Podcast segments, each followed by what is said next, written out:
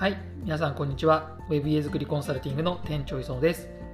えー、音声で家づくりを学んでいただこうというコンセプトで、いろんなこう住宅にまつわる情報を配信しております。ということで、先週1週間、2回分ですね、放送ができませんで、大変申し訳ありませんでした。かなり、かなり仕事が多忙だったのと、インフルエンザのあのワクチン2回目を打ちまして、その分ちょですね自宅から1日出られなくなったというのが2日間か出られなくなったっていうのがあったのでちょっとですねあの収録することができませんでした。なのでまた今日からあの配信したいと思います。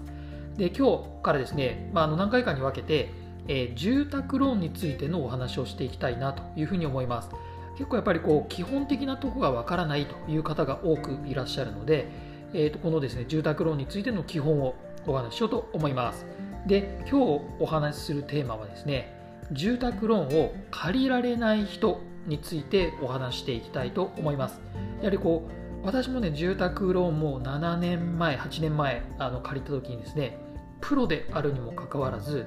結構ドキドキしました。結構ドキドキしました。というのも、まあ、これぶっちゃけた話で学生の頃ですねキャッシングをしたことがあったんですよ。で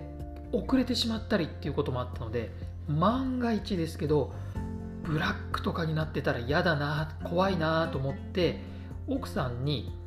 家をこう買おうっていう話をする前に先に住宅ローンの審査をしました。で通って安心したところで奥さんに話を持っていくということをしました。なので意外にですねまあドキドキするもんプロでもドキドキするものなので皆さんもですねちょっと不安に思う方も正直多くいらっしゃいます。なのでまあ、一般的なところでどんな方だともう借りられないのかというところについてお話していきたいと思います。でこの住宅ローンについてはもう一般的なところの話ですよ一般のところの話していくと単純に金融機関がこの人は貸したくないなって人には貸しません皆さんもあのほどだと思いますけど自分がお金を貸すっていう方お友達とかに貸すとして絶対この人、まあ、友達だけどだらしないからお金貸したくないなって人は貸さないと思うんですよ。まあ、それと同じでやっぱり金融機関は当然それが商売ですからちゃんと返してくれそうにない人は貸さないというのがあります。でその時の、まあ、いくつかですね、まあ、あのあるのでそれをお話していきたいと思います。でまず1つ目は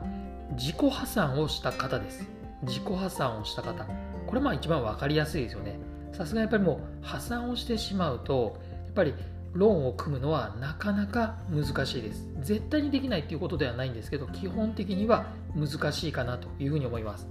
で金融機関にもよるんですけども、まあ、審査をするにあたってはですね大体この自己破産の手続きを完了してから5から10年後ぐらいですねの間はなかなか難しいです。逆に言うとこれは5から10年ぐらい超えるとローンを組むことができるようになるかもしれません。かもしれません。というのもこれ実際私もですねお客様がいてあのほとんどやっぱり他社で難しかった方を、まあ、最後チャレンジしてやってみましょうということで、えー、完了がですね7年後の方だったんですけども、えー、金融機関10校ぐらい出して唯一1校だけ通ったんです唯一通りましたでその方にそのローンを通ったことを伝えたら本当に喜んでくださって結果的にそこで進めました。こういうこともあるんです。なので、まあ、5年から10年を超えてる方はチャレンジしてみてもいいんじゃないかなというふうに思います、まあ、先ほどの通り金融機関によってこの年数っていうのは変わってきますので、まあ、こういったところはですね営業マンと事前にちょっとです、ね、情報をやり取りしながら確認していただければと思います。で次です。続いては個人信用がブラックな方です。個人信用がブラックな方。これブラックってよく言葉聞くかと思うんですけどこれ何がブラックかっていうのを意外に皆さんご存知ないかなと思います。でこれですね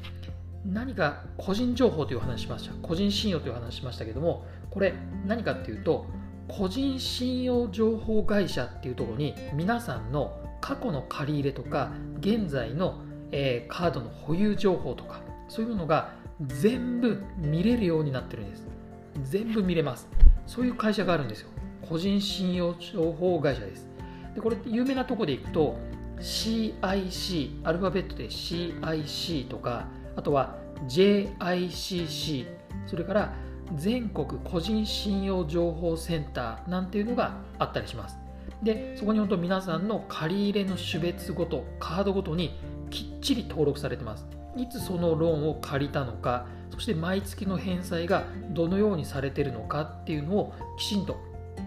全部ですね分かるようになってますで例えば、まあ、これマークあのその例えばこの8月、9月、10月っていうところでマークがされてるんですけど、これはあの会社によって違います。まあ、丸×三角、黒三角とかっていうあの表記をしたり、あとはアルファベットだったりします。アルファベットだったりもします。で、これ、表記の中で悪いのは、返済が遅れた際のマークになってきます。返済が遅れた際のマーク。例えば、はもうまずいですよね。×はまずいですね。あとは黒三角とか、それからアルファベットだと B とか C っていうのがついてると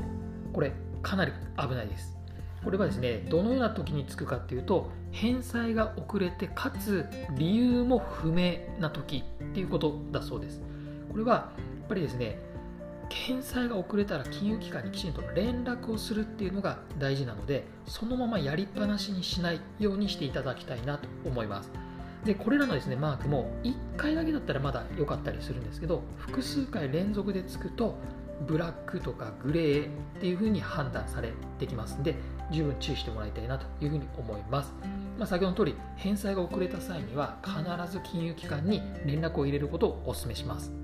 ということでちょっと長くなったのでまた続きは次回お話したいと思いますというわけで、この店長磯野のウェイブ家づくりコンサルティング、え音声の方でも配信をしておりますし、それから YouTube の方では毎週水曜日と金、え土曜日ですね、の19時にあの配信しておりますので、YouTube の方もぜひ登録をお願いします。それではまた次回も楽しみにお待ちください。ではまた。